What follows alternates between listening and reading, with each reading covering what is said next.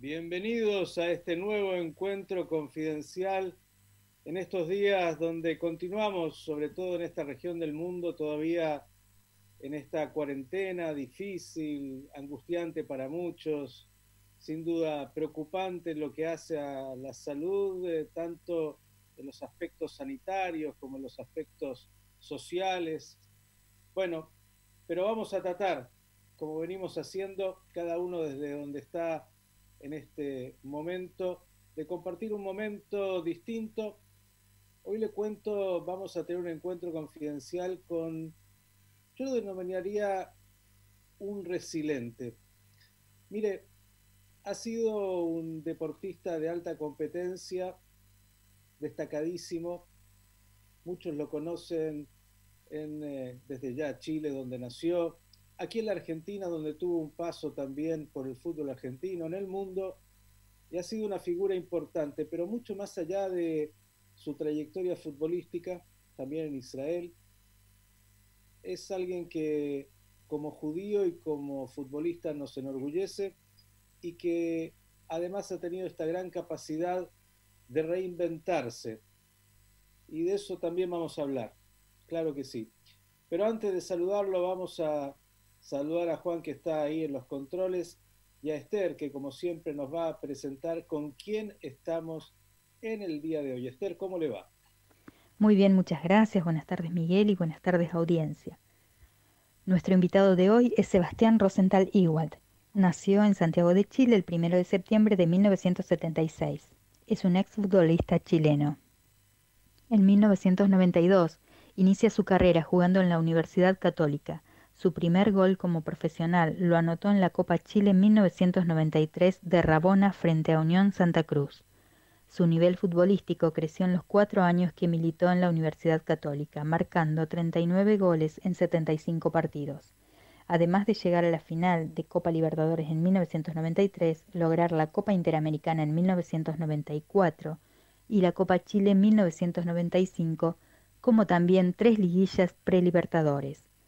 Su buen nivel demostrado hizo que en 1997 partiera el fútbol escocés, al Ranger Football Club, convirtiéndose así en el primer jugador sudamericano en la historia del club. Sin embargo, en su partido debut, luego de marcar el primer tanto para su equipo, sufrió una fuerte lesión en la rodilla de la cual nunca se recuperaría completamente. A mediados de 1999 fue cedido por seis meses al club que lo vio nacer, donde recuperó parte de su nivel al convertirse en el goleador del equipo con 22 anotaciones. Tras finalizar su sesión, regresó a Escocia, a pesar de que en Rangers jugó muy pocos partidos, aún así ganó tres ligas de ese país y dos copas. En Argentina tuvo su paso por Independiente de Avellaneda. Posteriormente siguió por Chile, Suiza, Puerto Rico, Estados Unidos, hasta recalar en Israel donde por su condición de judío obtuvo la ciudadanía mediante la ley de retorno y firmó por el Maccabi Petah Tikva, y un año con el Maccabi Netanya. Nuevamente volvería al continente americano para regresar a Católica en el 2003, obteniendo la preliguilla sudamericana Chile. Con la selección chilena ha sido internacional en 27 ocasiones pero su mayor logro con la Roja fue capitanear el seleccionado sub-17 chileno que alcanzó un histórico tercer lugar en el Mundial sub-17 de Japón en 1993. Leonardo Vélez, entrenador de la Roja sub-17 en el Mundial, dijo sobre el ex delantero, es el mejor jugador de esa generación. Sebastián Rosenthal era extraordinario. Vicente del Bosque lo quería en el Real Madrid. Era un jugador que cuando se habla de desarrollo integral tenía ese rango. No le hacía asco a pegar con la derecha, era humilde, ubicado y sabía lo que quería. Es el producto que todo técnico quisiera tener y que tenía inteligencia. Siempre pensó sin saberlo dónde estoy, a dónde quiero llegar y cómo hacerlo. Sin embargo, lamentó que si no hubiese sido por errores médicos que se cometieron con el jugador, habría llegado más lejos en su carrera y hace tampoco unas horas quien lo recordó fue el ex árbitro argentino Javier Castrilli, quien reconoció que un futbolista chileno lo tuvo maravillado. Al momento de elegir al mejor jugador nacional que vio en una cancha, se inclina nada menos que por Sebastián Rosenthal, la gran promesa del fútbol chileno en la década de los 90. Sebastián, gracias por estar con nosotros. ¿Cómo estás? Increíble, después de esta presentación me dejaron el ego y el ánimo por las nubes. Mirá, eh, ¿habías escuchado lo de Castrilli de hace un ratito? Me lo mandaron hoy, me lo mandaron hoy. Me llenó de orgullo, una persona que yo quería mucho y admiraba mucho. Eh, tuve la suerte después de jugar, eh, compartir con él en DirecTV un par de veces cuando yo trabajé, pero la cancha siempre me llamó la atención porque lo encontraba muy bueno. A mí siempre me ha gustado que se haga justicia en general en, en, todas las cosas. Y a mí él me gustaba mucho como, como, como arbitraba. Mira cuántos años después de que estás retirado todavía te siguen recordando y diciendo cosas tan importantes. Yo decía que quiero abordar contigo, obviamente, una entrevista desde muchos aspectos, porque claro, lo deportivo ha sido dicho, muchos también recuerdan tu paso por los medios de comunicación como comentarista deportivo, cronista en cadenas internacionales, ahora dedicado mucho más a, de alguna manera, a la representación de jugadores o a la tarea de, clubes, ¿no? Pero hay tantas aristas que quiero ir eh, de alguna manera abordando y algunas cosas que no se dijeron en el currículum, por ejemplo. Me contaron, viste que uno tiene información confidencial, de eso se trata el periodismo, que así como usted lo conocieron, empezó jugando al arco y que era arquero, que, eras tan malo que te mandaban al arco como era lo clásico. lo que pasa es que eh, mi familia siempre estuvo muy vinculada a Colo Colo. Entonces de niño me llevaban al estadio y mi papá fue dirigente de Colo Colo, tenía, en esos tiempos era mucho más fácil el acceso a los camarines, a las zonas de calentamiento. Eh, y me gustaba mucho jugar al arco, mi ídolo máximo era Roberto Rojas, el arquero de la época de los 80 de, de Colo Colo el cóndor, claro. El famoso del invento ese de la bengala. Claro, claro, claro el famoso del Maracaná. Eh, y él era mi ídolo máximo, o sea, tenía pulseras con su nombre eh, y además tuve la suerte de poder conocerlo. Entonces, eh, yo salía a la cancha como mascota de Colo Colo muchas veces de la mano de él. y hasta los 14 años más o menos, sí, 13, eh, mi equipo del Estadio Israelita era muy bueno, teníamos buen equipo, entonces habían de los 20 partidos en el año, 15, 16 que ganábamos más o menos fáciles y dos o tres partidos difíciles. Además, ganábamos 4-0, 5-0, entonces no tocaba la pelota. Entonces me aburría mucho. Y después estaba esa época, a diferencia de hoy, que estábamos todo el día en la calle y todo el día a mí me tocaba estar en el Estadio Israelita, acá en el Club de la Comunidad, 10 eh, horas, 8 horas. Entonces hacíamos todos los deportes y obviamente jugábamos uno contra uno y no jugaba al arco, jugaba adelante. Y a medida que empecé a jugar, de un minuto para otro nadie me creía y empecé a jugar bien, a jugar bien, a jugar bien hasta que me fui a probar a la Universidad Católica eh, a, las divisiones menores. ¿Y cómo es eso? A ver, eh, tu papá dirigente del Colo Colo, pero sabemos que debutaste y además sos hincha de la Católica. Voy a explicarle a alguno eh, por ahí que no entiende demasiado de estas cosas, eh, que es inentendible que un muchacho del estadio israelita, tengo un amigo también que tiene esas cosas, ¿qué va a hacer? Sea de la católica y no sea de la U. Colo Colo vaya y pase, pero de la U. Digo, y, sí, lo, que pasa es que a mí se me... Y se fue a, la Claro, a, mí se me dio que, obviamente, eh, yo al arco me fui a probar a Colo Colo eh, a los 13 años. Y quedé, eh, el problema es que me quedaba muy, muy lejos, Colo Colo queda en un lugar bastante lejos de donde yo vivía. Y además eh, después yo no seguí, seguí jugando en el Estadio Realita con mis amigos, yo no quería jugar fútbol profesional. Y cuando me fui a probar, en ese momento tanto la U de Chile como Colo Colo entrenaban en esa categoría en la mañana. Y no había ni una posibilidad que mi familia me dejara faltar al colegio. Y coincidía que Católica quedaba a 20 minutos de mi casa y entrenaba en la tarde. Entonces yo salía del Instituto Hebreo a las 4 de la tarde y los entrenamientos católicos en esa categoría sub-17 empezaban a las 5. Entonces calzaba justo y además mi mejor amigo, Andrés Kichinevsky de la comunidad judía, era el mejor jugador del estadio israelita en ese momento, jugaba en la Universidad Católica. Y él me insistía mucho, él era un año mayor que yo, me insistía mucho que me fuera a probar, que me fuera a probar y eso también me empujó a que, a que fuera.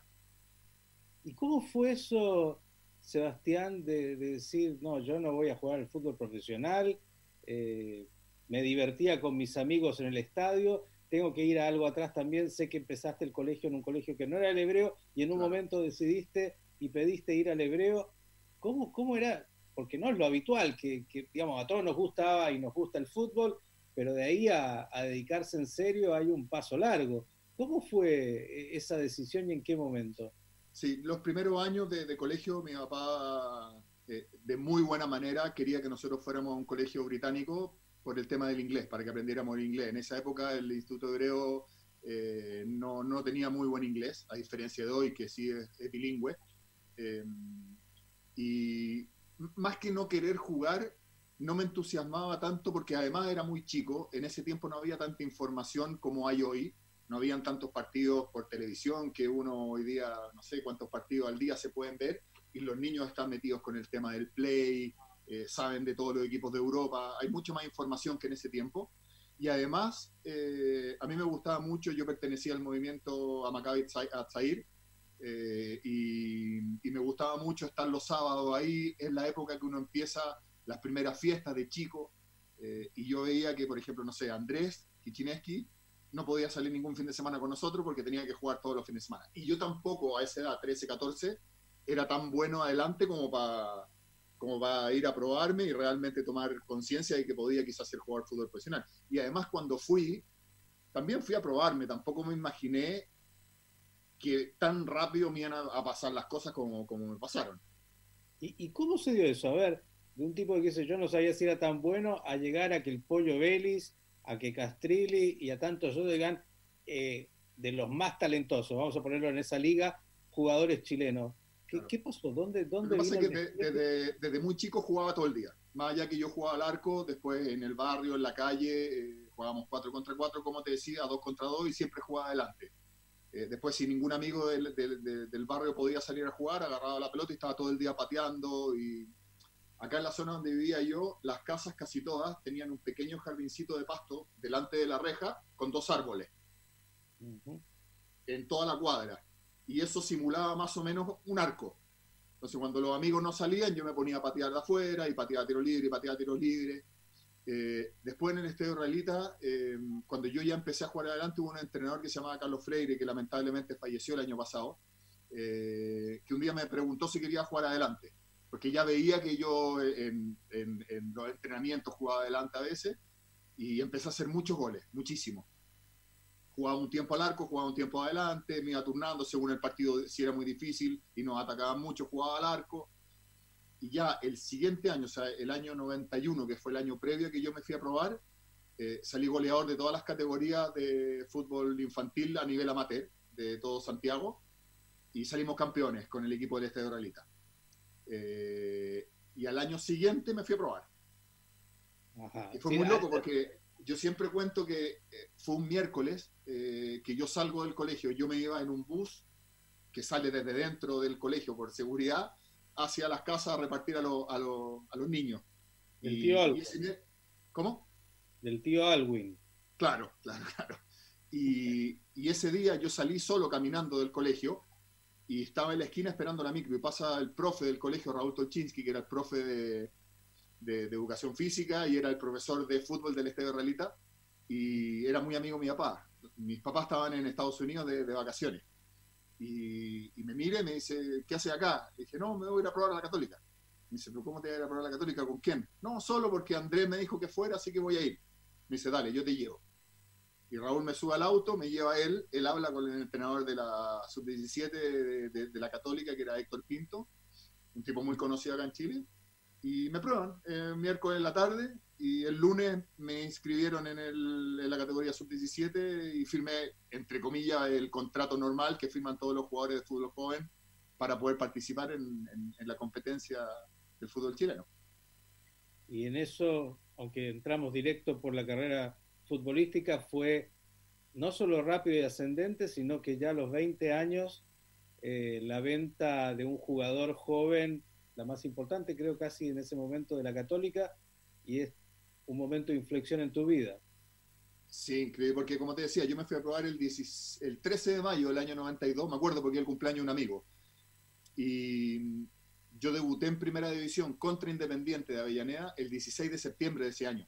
A los cuatro meses que me fui a probar, eh, debuto a nivel profesional. O sea, imagínate, cuatro meses y dos semanas antes estaba jugando contra el Estadio Español eh, por el Estadio Realita y a los cuatro meses estoy jugando contra Independiente en mi primer partido profesional. Y ahí se da todo muy rápido, vienen un montón de cosas y en diciembre del año 96 eh, me, me, venden a, al Glasgow Rangers de Escocia. Eh, sigue siendo la transferencia más grande de la historia del club de Católica y por muchos años fue de la más grande de, o sea, la más grande de Chile hasta que ahora, por supuesto, ya con el correr del tiempo y todo, pero han pasado 24 años y sigue siendo, o sea, claro, han pasado 24 años y sigue siendo la más grande del club todavía. Mm. Por lo visto, alguna condición tenías eh, para el tema. sí, increíble. Uno nunca se lo imagina y los mismos amigos que en un momento no me dejaban jugar en el equipo de, como le dicen en Argentina, de papi fútbol o baby fútbol acá, que 5 contra 5, habían cuatro que eran mejor que yo y no me dejaban jugar para adelante. Ah, mirá, así que pasaste también esa etapa que, que fuiste... Sí, me tocó el bullying de los amigos fuerte. y a ver, Seba, vamos un poco a, esa infancia, antes de ir a, muchas otras cosas, incluso obviamente a ese momento de, la transferencia que, como digo, entre un jugador que, había salido así con una expectativa enorme a lo que fue esa, esa lesión que te marcó sin duda mm, absolutamente. Pero digo, ¿cómo, recuerdas esa, esa, infancia en Maccabi, en el colegio hebreo, en, en, ese Santiago que obviamente no es el Santiago actual? ni hablar de este momento que estamos viviendo aquí y en cualquier lugar, ¿no? Lo máximo, lo máximo. Eh, mucha gente, bueno, a mí me tocó, soy muy, muy, muy, muy involucrado en la comunidad de toda la vida, pero obviamente por mi trabajo viví mucho tiempo afuera y me tocó conocer mucha gente afuera y, y siempre a la gente le llamó mucho la atención ese vínculo que yo jamás rompí y que mis amigos de hoy, a los 43 años, siguen siendo los mismos amigos de los cuatro o cinco años del Estadio Realista. Yo me desesperaba eh, y, le decía mucho a mi papá y a mi mamá eh, el no poder estar en el Instituto Hebreo. Para mí los domingos en el, en el Estadio Realita, irme sabiendo que no lo iba a ver hasta el miércoles o jueves porque teníamos entrenamiento y ellos estaban todo el día juntos en el colegio o la cantidad de feriados que tiene la comunidad a diferencia de los otros colegios sé, yo me tocaba, no sé, te invento, un domingo y lunes y martes era Pesaj, y ellos se organizaban para ir a jugar fútbol al Estadio Realita los martes, y yo estaba en el colegio desesperado. Cuando yo ya llego al Instituto Hebreo en primero medio, los últimos cuatro años de colegio es alegría, pero tremenda.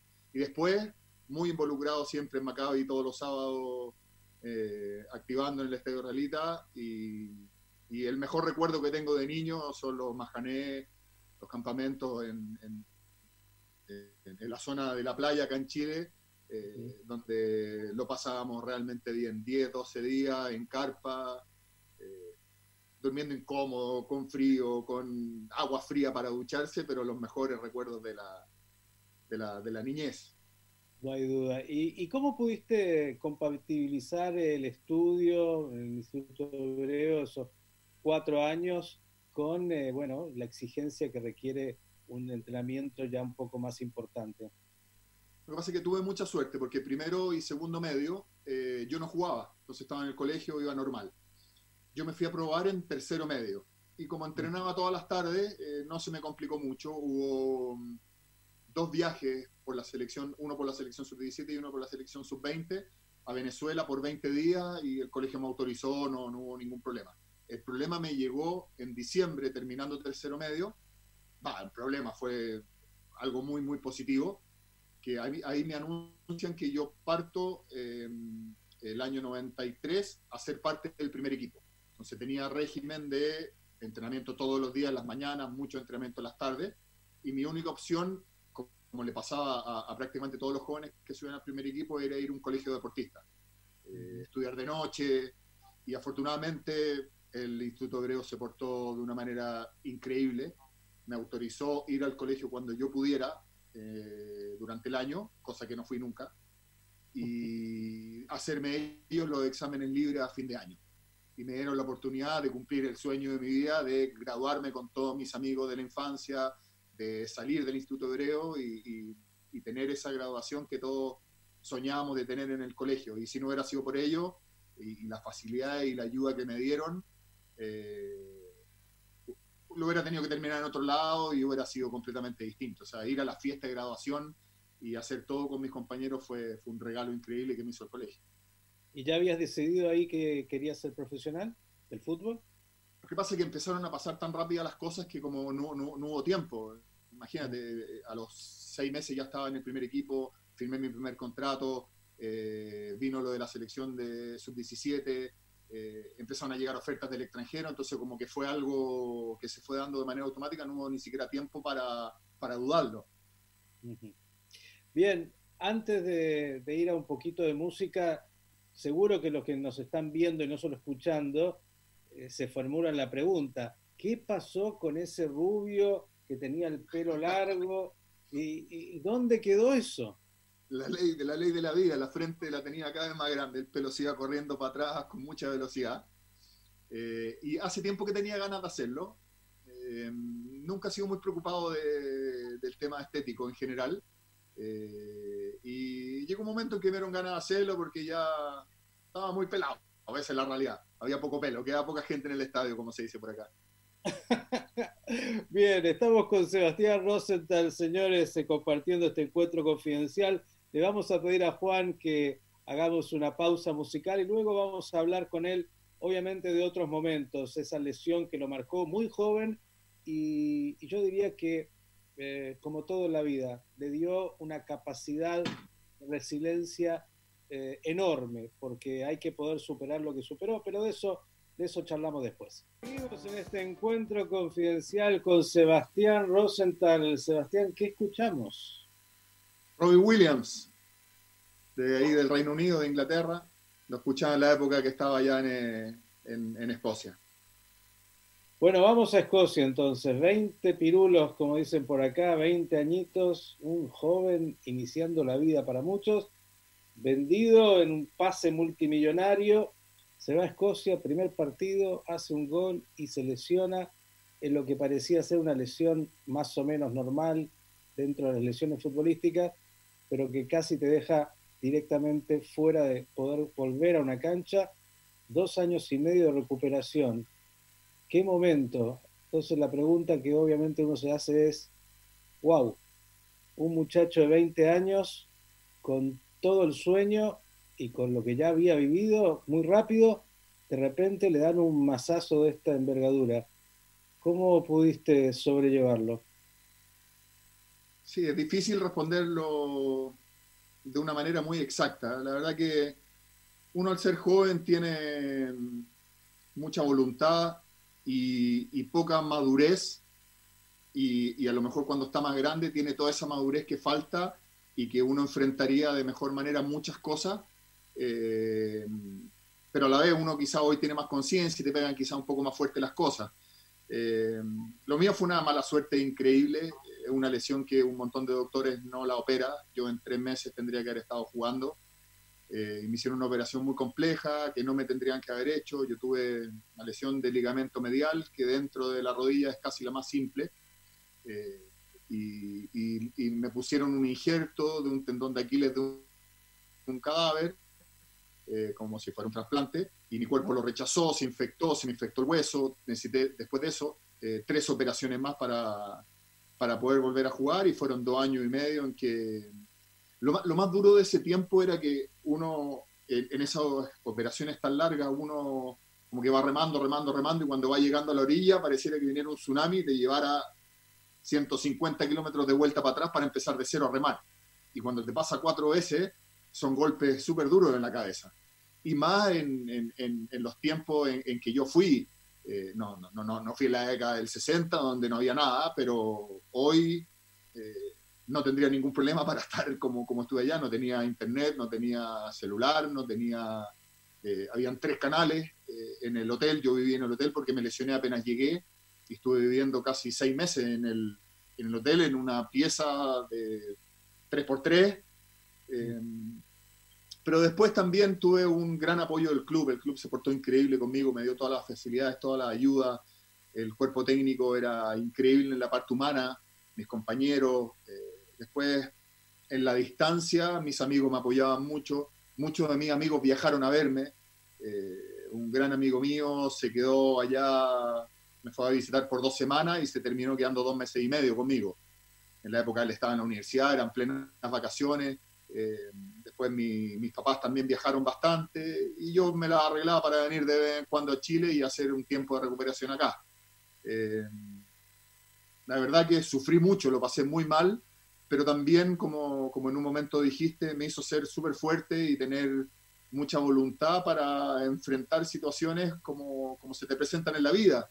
Eh, y, y, yo también una de las cosas que siempre he tratado de, de poner en el camino cuando aparecen situaciones duras, eh, tristes o momentos difíciles, es también uno abrirse y mirar un poquito alrededor y, ver que hay gente que, que, lo pasa peor que uno, aunque es difícil comparar el tema de, de, dolor, pero hay un montón de gente que lo pasa mal, que no tiene para comer, que eh, no tiene trabajo, eh, y uno es privilegiado y uno tiene que ser agradecido. Y en esa dicotomía de de rabia, de impotencia, no poder volver a jugar, a, tener mucha gente que me apoyaba y, esa capacidad que no solo la tenía yo, sino eh, eh, yo creo que son valores que uno recibe de la familia, del colegio, de, los amigos, de la comunidad, eh, te hacen analizar y mirar un poquito para el lado también y no enfocarse solamente en uno y ser egocéntrico y egoísta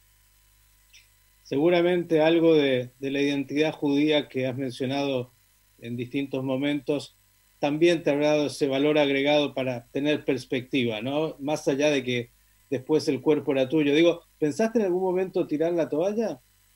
Eh, no, no, no, no, no. Uno porque nunca, a pesar de que la prensa siempre habla mucho y aparecen doctores, como hoy día que tenemos de moda, hay millones y millones de doctores dando vuelta por el mundo, dando cátedra de, epidemia y cosas así. En ese tiempo aparecían doctores hablando de mi rodilla y nunca me habían visto. Y de los doctores que me vieron, porque el club me envió a Suecia, a Dinamarca, el mismo Estados Unidos y acá en Chile, los tres mejores doctores de Chile, ninguno me dijo que mi carrera corría peligro, nunca. Ahora, que me iba a costar y nunca se sabe lo que puede pasar, eh, eso sí me lo decían, pero no, no, nunca, nunca pensé en tirar la, la toalla. Pasé momentos duros y pasé momentos difíciles, pero jamás lo pensé. No me, sabía que no me le iba a ganar. Pero digo, eh, fue casi una operación, dijiste, no solo errónea, sino negligente, ¿no? El, médico, ¿qué pasó? ¿Le, ¿Le, pifió del todo? Yo creo que sí hizo una operación que no era necesaria para el tipo de lesión que yo tenía. A lo mejor mm. en otro deporte y en una lesión mucho más grave, quizás eh, podría haber sido efectiva. En mi caso, eh, fue una mala... No, me cuesta decir que el doctor era malo o negligente, ¿ah? porque todos nos equivocamos y a lo mejor operó a 20 y todos salieron bien y uno le falló y me tuve la mala suerte que fui yo. Pero claramente no era el tipo de operación que me tendrían que haber hecho. Y, me hubiera gustado eh, haber tenido la, la, información que se tiene hoy y además también eh, sin ninguna duda yo hoy tendría, por ejemplo, un, representante o una empresa de representación eh, mucho más consolidada y experta en la materia de lo que yo tenía. A mí me representaba mi papá, que hizo un montón de cosas buenas, eh, pero no era representante. Entonces, eh, yo creo que esa mezcla de padre e hijo en cuanto a la representación nunca es buena. Yo no se la recomiendo, no, no, no, no porque haya sido malo, sino porque al final el papá tiene que ser papá uno se enferma del estómago y el papá no le da medicamento, no le opera el apéndice, o si uno tiene un problema legal, el papá no hace de abogado.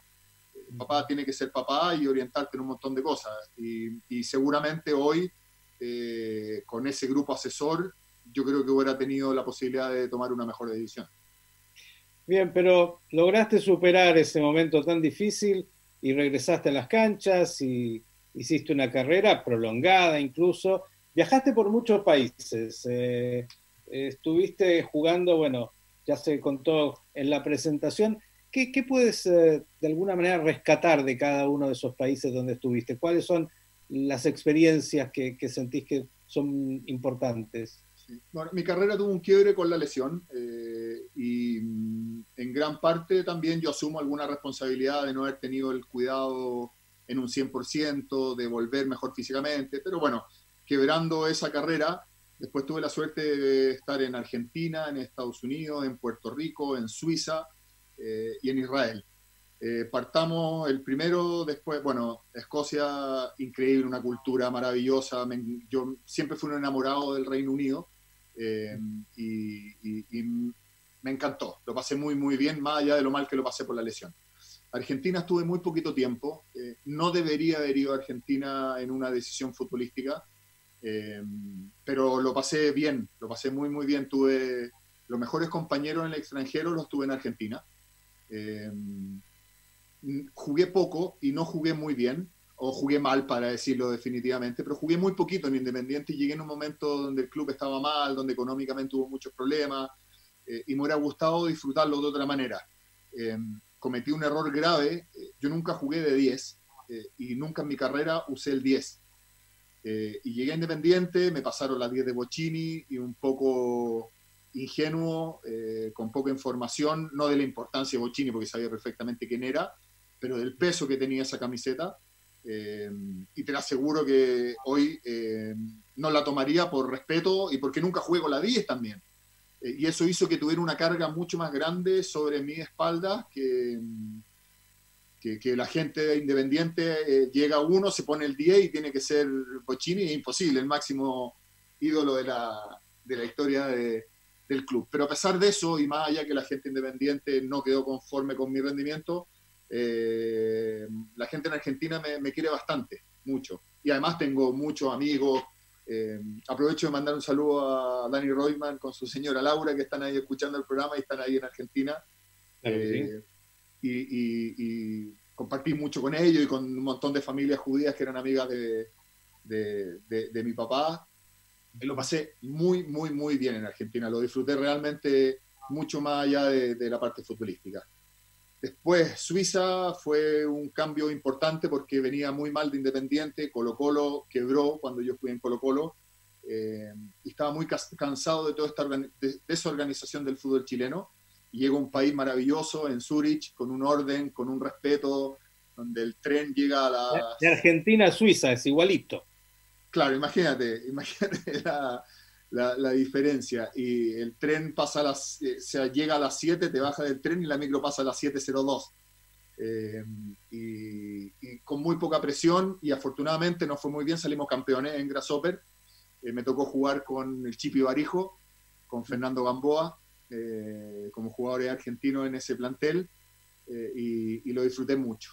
Después volví a Chile y en un momento salgo de Católica con unos problemas con el club y me voy a quedar como cuatro meses sin jugar porque yo tenía arreglado mi contrato con, con un equipo de la MLS en Estados Unidos y un amigo mío era director deportivo en Puerto Rico y me invita a la segunda división de Estados Unidos, un nivel amateur, amateur, amateur, al nivel de liga amateur de los country en Argentina. Mm. Y, y, lo tomé como experiencia de vida, viví en la playa, eh, estuve dos meses en Puerto Rico, fui de vacaciones a jugar fútbol dos meses con mi mejor amigo del fútbol, que es Dante Poli, que jugó en Nueva Chicago, y, lo pasamos increíble. Tendríamos que hacer un programa para contarte la... La, la, vivencia. Y, y, ninguna va a ser de fútbol. Eh, después, bueno, voy a la MLS, a una liga que estaba creciendo mucho, recién empezando, muy bien organizada. Eh, eh, lo pasó bien también, un año muy bonito, y después viene la opción del sueño de mi vida, que era tener la posibilidad de ir a Israel. Eh, siempre soñé de tener la posibilidad de poder vivir ahí y sobre todo que el fútbol me la, podía dar. De otra manera no hubiera sido fácil. Eh, voy y fue una experiencia realmente increíble. Tuve que esperar cuatro meses para, para poder sacar el pasaporte.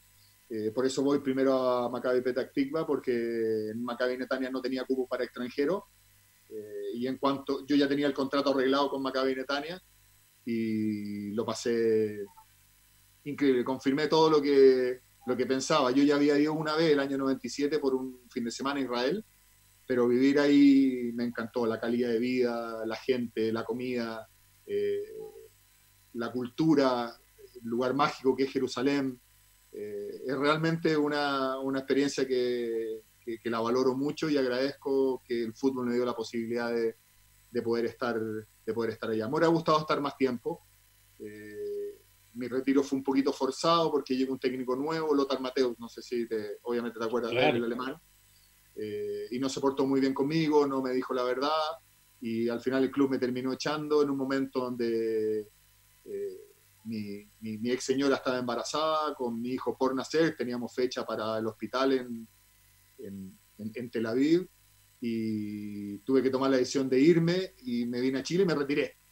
Yo todavía estaba bien, estaba joven, tenía 31 años, pero no quería seguir dando vuelta por el mundo con un hijo recién nacido eh, y, tampoco con un montón de ofertas para, para poder seguir, pero la experiencia de Israel fue alucinante. ¿Un hijo nacido entonces al final es Sábar o, o nació en Chile? No, no, nació en Chile, pero allá pasó todo. Ajá de hecho, te hiciste israelí en ese momento, me imagino también por el tema del cupo, ¿no? De extranjero. Claro, todo, todo. Ayudaba obviamente el tema del cupo, la posibilidad de, estar mucho tiempo en Israel, eso te abre muchas puertas, eh, cumplir un sueño de poder vivir allá. La verdad que fue, a pesar de que no, no me gustó la manera como terminó mi carrera, por, porque fue un poquito forzado y que realmente yo estaba muy bien físicamente, eh, haber terminado en Israel le da un lindo sentido. Bien, vamos a ir un poco más de música. Estamos con Sebastián Rosenthal. Nos quedan muchos temas para abordar de esa experiencia en Israel, de lo que es la vida después del fútbol, hombre que se dedicó también a, los medios, a ser cronista deportivo, que, que, bueno, que ha tenido la capacidad, como yo le decía en un inicio, de reinventarse. Así que un poco de música y seguimos en este encuentro confidencial. Y ecléctico, sin duda, en los gustos musicales, Sebastián Rosenthal, ¿no? Luis Miguel. Sí, ese es el número uno. Ah, el número uno. número uno. Pero soy muy variado, ¿ah? me gusta, como te dije antes, Robbie Williams, me gusta Luis Miguel, me gusta Coldplay, me gusta Soda Stereo, me gusta Diego Torre, soy muy, muy variado, pero más, un poquito más antiguo y bien cargado a lo romántico también. Ajá, está la faceta romántica ahí y, hablemos un poquito de, bueno, de la actualidad. Pasaste, como yo decía, entre otras cosas, después del fútbol, como comentarista deportivo, de hecho, en cadenas importantes y, bueno, también cubriendo para Chile mundiales, momentos muy significativos. ¿Cómo fue esa experiencia? Eh, bueno, eh, tuve mucha suerte. Em, el año 99 mi papá tuvo un programa de televisión acá em, que se llamaba El Equipo de Primera, que lo hizo con Torneo de Competencia de Argentina. Y ahí tuve la suerte de conocer a un par de productores muy jóvenes que estaban empezando y los mandaban a Chile a, a, verificar que todo estuviera bien. Y me hice muy amigo de ellos. Uno es Leonardo de Pinto. Y, mantuvimos esa relación durante mucho tiempo. Cuando yo me retiro del fútbol, eh, tuve una de las poquitas desilusiones, o, o, más que desilusiones, son como como esos aterrizajes que uno se pega cuando se retira, que le pasa a la gran mayoría de los futuristas, que como que te pinchan una burbuja y cae en el mundo de la realidad. Eh, y yo pensé que cuando me retirara, eh, yo empezaba mi carrera en las comunicaciones de una manera súper fácil, porque ya había trabajado en algunos canales acá en Chile mientras jugaba, eh, y resulta que pasó un año y no me contrató nadie. Nadie, nadie, nadie. Ningún medio chileno me, me contrató, ni de radio ni, ni, ni de televisión y, me, causó mucha sorpresa y también un, buen aterrizaje a la realidad de que, de que no es tan fácil. Pero también un poquito de, ¿cuál es la palabra? Porque siempre he sido muy agradecido y un poquito de injusticia, creo yo, eh, donde en Chile muchas veces pasa que no se respeta un poquito a, a, a, a muchos jugadores o exjugadores. No sé si se entiende. algún cortecito, ¿eh? yo lo decía, ¿En qué estábamos hablando de la trayectoria, el reconocimiento de la trayectoria, la ingratitud que parte de la condición humana, y viste, estamos en la cuarentena, tú ahí en Santiago, yo aquí en Buenos Aires, y, todos en gran parte de este mundo viendo este momento tan complicado, pero por suerte ya estamos de vuelta. Decías que había, te habían pinchado el globo, caíste en la realidad de vuelta, y durante un año nadie te dijo nada, no te llamaron para que fueras ni a comentar eh, el partido del estadio contra el palestino. Que, no, ahí, el único lugar que me recibían siempre bien. Todavía te, daban algo, algo de pelota. Como sí, son todos amigos, entonces no hay, no hay forma que no me reciban bien. Eh, bueno, y, afortunadamente por, lo que te decía de esa conexión, eh, sentí un, agradecimiento muy grande y una emoción muy grande cuando me llaman de DirecTV para empezar a trabajar con ellos previo al Mundial de, Sudáfrica el 2010. Y, nuevamente me pasó algo que normalmente me ha pasado en toda mi carrera y en toda mi vida, que tengo mucha cercanía con, con el argentino tengo muy buena relación con, con, los argentinos en los clubes, siempre me llevé muy bien. Mi mejor amigo del fútbol eh, extranjero es el Beto Costa. Eh, con Fernando Gamboa también tengo una relación muy estrecha.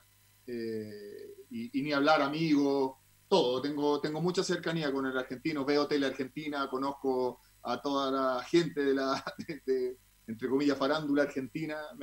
siempre he tenido muy buena onda y, me llevé increíble con los productores, con los cámaras, con los asistentes eh, y obviamente con, con, todos los periodistas, con Pablo Giral, con Hernán Feller, con Juan Fulanich, con Godoy, eh, con los venezolanos, con Petrocelli, con Milena Jimón, con un montón, un montón de gente y además como DirecTV trabajaba en la misma oficina del edificio de torneos con la gente de Fox, eh, veía a toda la gente de Fox también, a, bueno, ni hablar a Juan Pablo Walski, que estaba en, en DirecTV, pero a Diego Latorre, al Bambino Pons, a Fernando Pacina, a todos, a Macaya Marque, a todos, a todos. Y la verdad que me recibieron increíble, con los brazos abiertos, eh, yo muy abierto a aprender porque era algo nuevo, eh, y ellos muy dispuestos, todos, todos, todos, todos, a enseñar. Eh, entonces viví cinco años alucinantes y con mucha suerte, imagínate, de comenté dos mundiales, eh, Copa América, Mundial Sub-20, me llevaron, yo creo que porque me querían mucho, a los Juegos Olímpicos de Londres, donde no tenía nada que ir a hacer yo.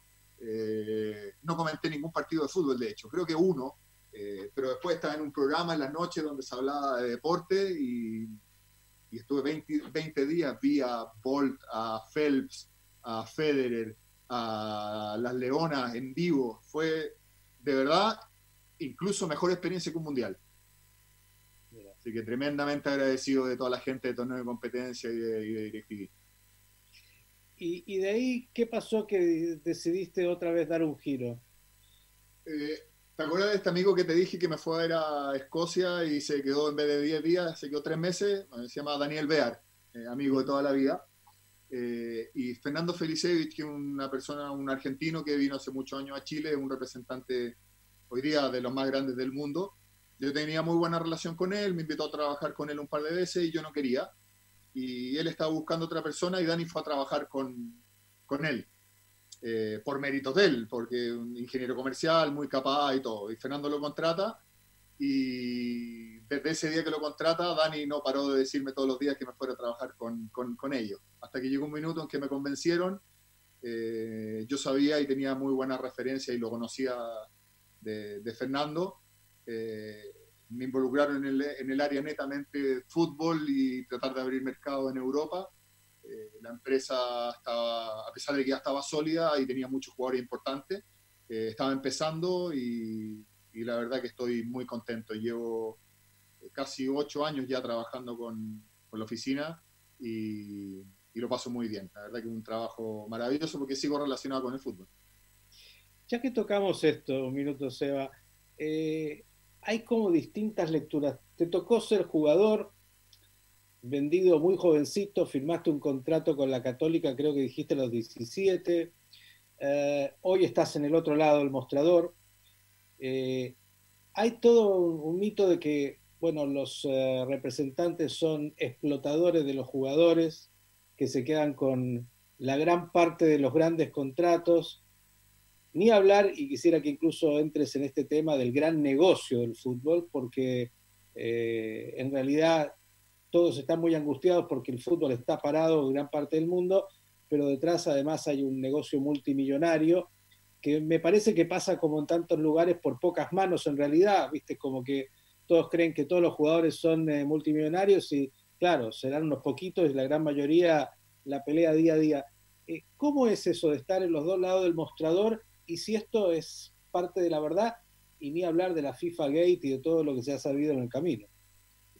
Yo creo que el fútbol no es distinto a todas las otras actividades, eh, eh, en, base me refiero. Después obviamente tiene trascendencia mediática, mucha exposición, eh, pero yo te aseguro que la industria tecnológica a nivel de, da lo mismo si la nombro, Apple, Microsoft, Samsung, Huawei, los que sean, son tan o, o, más grandes quizás en lo que se mueve que, el mismo fútbol, pero no tiene esta, esta trascendencia, esta pasión, esta locura que, que genera.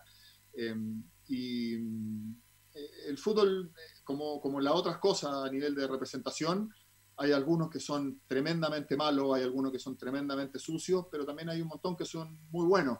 Eh, en mi experiencia, eh, no, no, ni siquiera como empresa, porque no tiene mucho sentido que hable de, nuestra empresa, porque obviamente tengo la, la, mejor impresión y además eh, los jugadores que tenemos y los años que lleva Fernando y la oficina trabajando en esto son el respaldo claro y la reputación que él tiene a nivel mundial. Eh, nosotros, no sé, Alexis Sánchez está con nosotros desde que tiene 17 años eh, mm. y, y lo hemos acompañado y todo lo que ha conseguido ha sido obviamente por mérito de él pero hay un montón de mérito de, la oficina y de Fernando acompañándolo y a ayudar a tomar mejores decisiones, que al final eso es lo que creo que yo tiene que hacer un, representante. Pero eh, volviendo al tema, hay un montón de médicos corruptos que te sale una pequeña hernia y no te tienen que operar, y por el seguro y por el medicamento y por lo que pasa, te termina operando para tener un beneficio económico, pero yo tampoco puedo jugar a todos los doctores, todo lo contrario, creo que la mayoría de los doctores lo hacen por vocación y, porque aman la profesión que tienen y así podríamos hablar de, de, la, de todas las actividades. Ahora, después explota el FIFA Gate y te aparece eh, el presidente de FIFA o nosotros el ejemplo que tenemos acá con Sergio Jaude, el expresidente de fútbol chileno, eh, que te termina manchando y ensuciando un montón de gente que quiere que esta actividad sea linda, limpia y buena. Eh, y ojalá que, esta gente pague y caiga presa y, y, asuman la responsabilidad de haber ensuciado un deporte tan lindo. Pero creo que pasa en todas las actividades. ¿Alguna vez dijiste que entre tus objetivos de vida te encantaría un día ser el presidente de la Asociación de Fútbol de Chile? ¿Todavía eso está presente? Eh, tengo como sueño trabajar en un club. Eh, obviamente esa es una frase que me gustaría, sería un sueño, porque amo el fútbol y creo que es un buen lugar donde uno puede donde uno puede desarrollar y entregar de una manera linda y limpia lo que, lo que uno aprendió y lo que uno sueña. No sé si me escuchan de nuevo, me parece que se quedó pegado. Luis Miguel se había puesto celoso, dijo yo quiero participar y, y entonces la tecnología le hizo un favor, ya estamos de vuelta. ¿Me escuchaba Sebastián Rosenthal? ¿Me escuchaba? te escuchaba perfecto. ¿Tú a mí? Sí, ahora perfecto. Estas cosas de... Es que estar en cuarentena tiene lo suyo. Usted sabe lo que es transmitir en vivo que tiene estas variables donde la tecnología funciona hasta que deja de, como en la vida. Es una maravilla poder estar conectado así. Sí, estamos en todo el mundo, ya te vas a enterar. Seguro que en Israel alguno que te conoce también te va, luego sí te escuché en la radio, estas cosas que son absolutamente increíbles.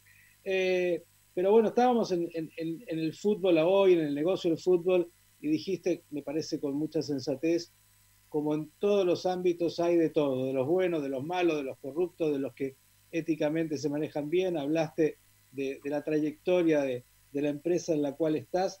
Y, vamos a decía lo de, la, lo de la federación, que quedamos en eso con... Exactamente. Claro que sería un sueño, eh, me gustaría trabajar en un club, hay que partir de mucho más abajo para llegar a ser presidente de una federación, hay que vivir años es como ser gerente general de la empresa más grande de Coca-Cola sin haber trabajado en ningún otro lado. Eh, entonces creo que uno tiene que hacer un camino mucho más largo y en algún minuto quizás eh, podría y me gustaría trabajar en un club, pero no lo tengo como objetivo hoy, estoy feliz donde estoy. Eh, y hay que ir viendo las oportunidades y las cosas. Se me han dado algunas oportunidades, me han ofrecido, porque he hecho algunos cursos, me he preparado para eso, pero, pero todavía no tengo ningún apuro. Y ya que estás dedicado ahora a detectar a los talentos, ¿qué tiene que tener un jugador, un joven, para que diga, este, este puede ser?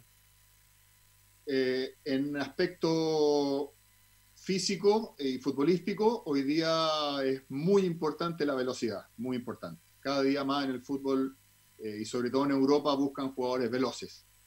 después el jugador sudamericano en general técnicamente eh, siempre ha sido muy bueno y, creo yo que va a seguir siendo bueno, más allá de que se juegue cada vez menos en la calle o, en los barrios. Pero al final lo que marca la diferencia en un 100% es la parte de cabeza. Eh, el tener la capacidad para ser constante, para no equivocar el camino, para no conformarse. Hoy día los chicos tienen muchísima información a través de las redes sociales. Eh, como dice un ex entrenador mío, y eh, es una frase que yo se la robo siempre, las redes sociales son el mejor peor invento o el peor mejor invento, donde creo yo que son muy muy buenas, pero que en general están muy mal utilizadas. Eh, hay demasiada información, la información vuela, no importa si es verdad o es mentira. total, lo que yo digo hoy no importa porque en dos minutos más mi noticia se la comió otra y, no hay tiempo ni siquiera para chequear lo que uno dice. Y después está toda la otra, eh, eso principalmente más o menos en Twitter, pero después Instagram, el ego, los likes, la foto, el me gusta, el mostrar eh, más allá de lo que uno debería mostrar, el no cuidarla.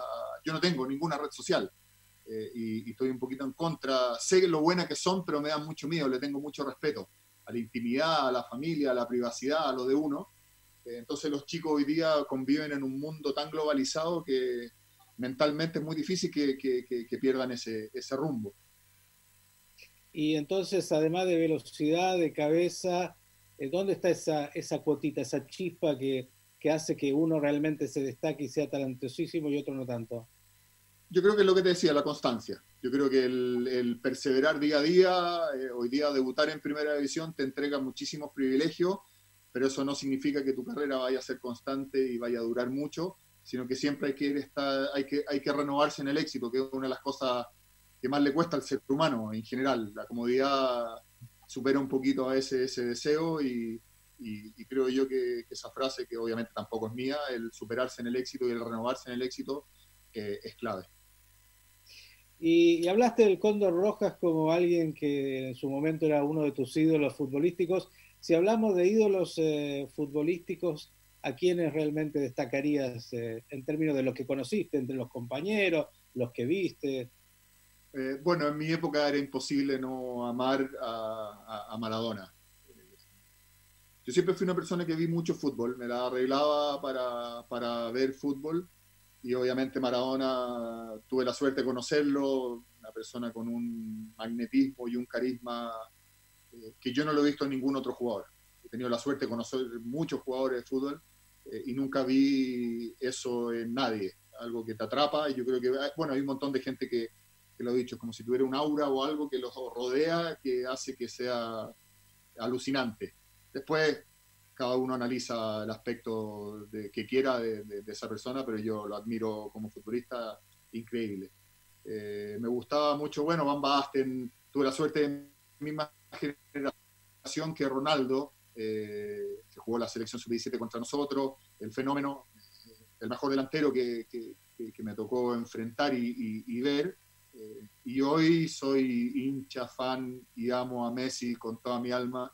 Eh, sueño, si Chile no gana un mundial, que, lo gane Argentina y, y, quiero que lo gane Argentina y en Brasil está desesperado porque Argentina fuera campeón por un montón de amigos que tengo pero eh, amo y lo único que quiero es que sea campeón de, América o, de un mundial y afortunadamente ojalá que llegue para, para, para el próximo. Lo admiro, lo respeto, eh, creo que lo vamos a valorar mucho más cuando, cuando ya no esté. Las cosas que ha hecho, mantener, hacer 40, 50, 60 goles todos los años, eh, no es normal, nadie lo ha hecho.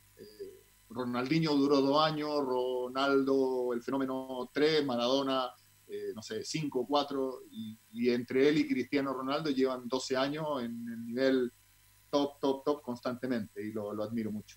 Y no te voy a poner en el brete de tener que decir Maradona o Messi, porque esa es clásica, o Maradona, Messi o Pelé, que también es otra clásica. Pero, eh, ¿tu corazón por dónde va? Em, lo que pasa es que eh, más allá de que admire mucho y me guste mucho cómo juega Maradona y que era de mi época y me tocó estar más cerca, eh, lo, que ha hecho Messi es inigualable. No, nadie ha tenido, quizás Pelé eh, fue en cuanto a constancia en el tiempo, eh, porque no es fácil estar 12, 15 años con ese nivel de presión, de estrés y de locura que los rodea a, esos tipos que son... es como Federer en el tenis, uno no puede creer, o Nadal, no puede creer que lleven tantos años teniendo esa, esa constancia. Eh, me tendría que quedar con Messi, pero no, creo que no creo en eso mismo que dices tú, que exista un mejor jugador de la historia, eh, ni que los de hoy día son mejores que los de antes, ni que los de antes son mejores que los de ahora. No tengo ninguna duda que Maradona hoy jugaría y no tengo ninguna duda que Messi jugaría en la época de Maradona también. Son demasiado buenos. Bien, y, de la generación dorada de Chile, Zamorano, Sala, Rosenthal y algunos, Alexis Sánchez todavía sigue, eh, Vidal. ¿Cómo ves la renovación? Porque ahí también hay un tema.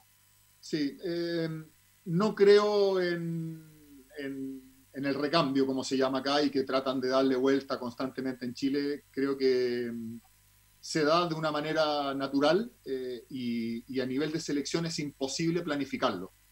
lo que sí creo yo que como fútbol chileno se puede trabajar mejor, y ahí está el trabajo de la federación, de los clubes, de los mismos representantes, para mí Chile llegó a ser tan bueno eh, porque logramos tener muchos jugadores en los mejores equipos de Europa jugando eh, de titular.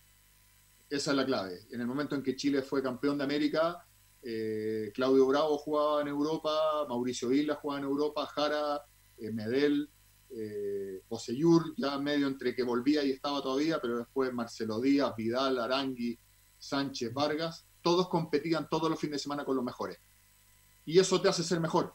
Eh, y, cuando empezamos a perder esa constancia en los mejores equipos de Europa y quedaban poquitos, o no poquitos, pero no, no, no de la otra misma manera, eh, y muchos empezaron quizá a ir a México, donde el nivel es muy bueno, pero no tiene ni una relación ni comparación con Europa, eh, empezamos a perder competitividad. Si nosotros logramos privilegiar y poder llevar a nuestros jugadores a Europa de Chile no hay ni un jugador que pueda ir a jugar desde Colo Colo al Real Madrid, es imposible. De hecho, cuesta mucho que incluso un argentino vaya directamente a esos equipos. Normalmente hay un paso previo.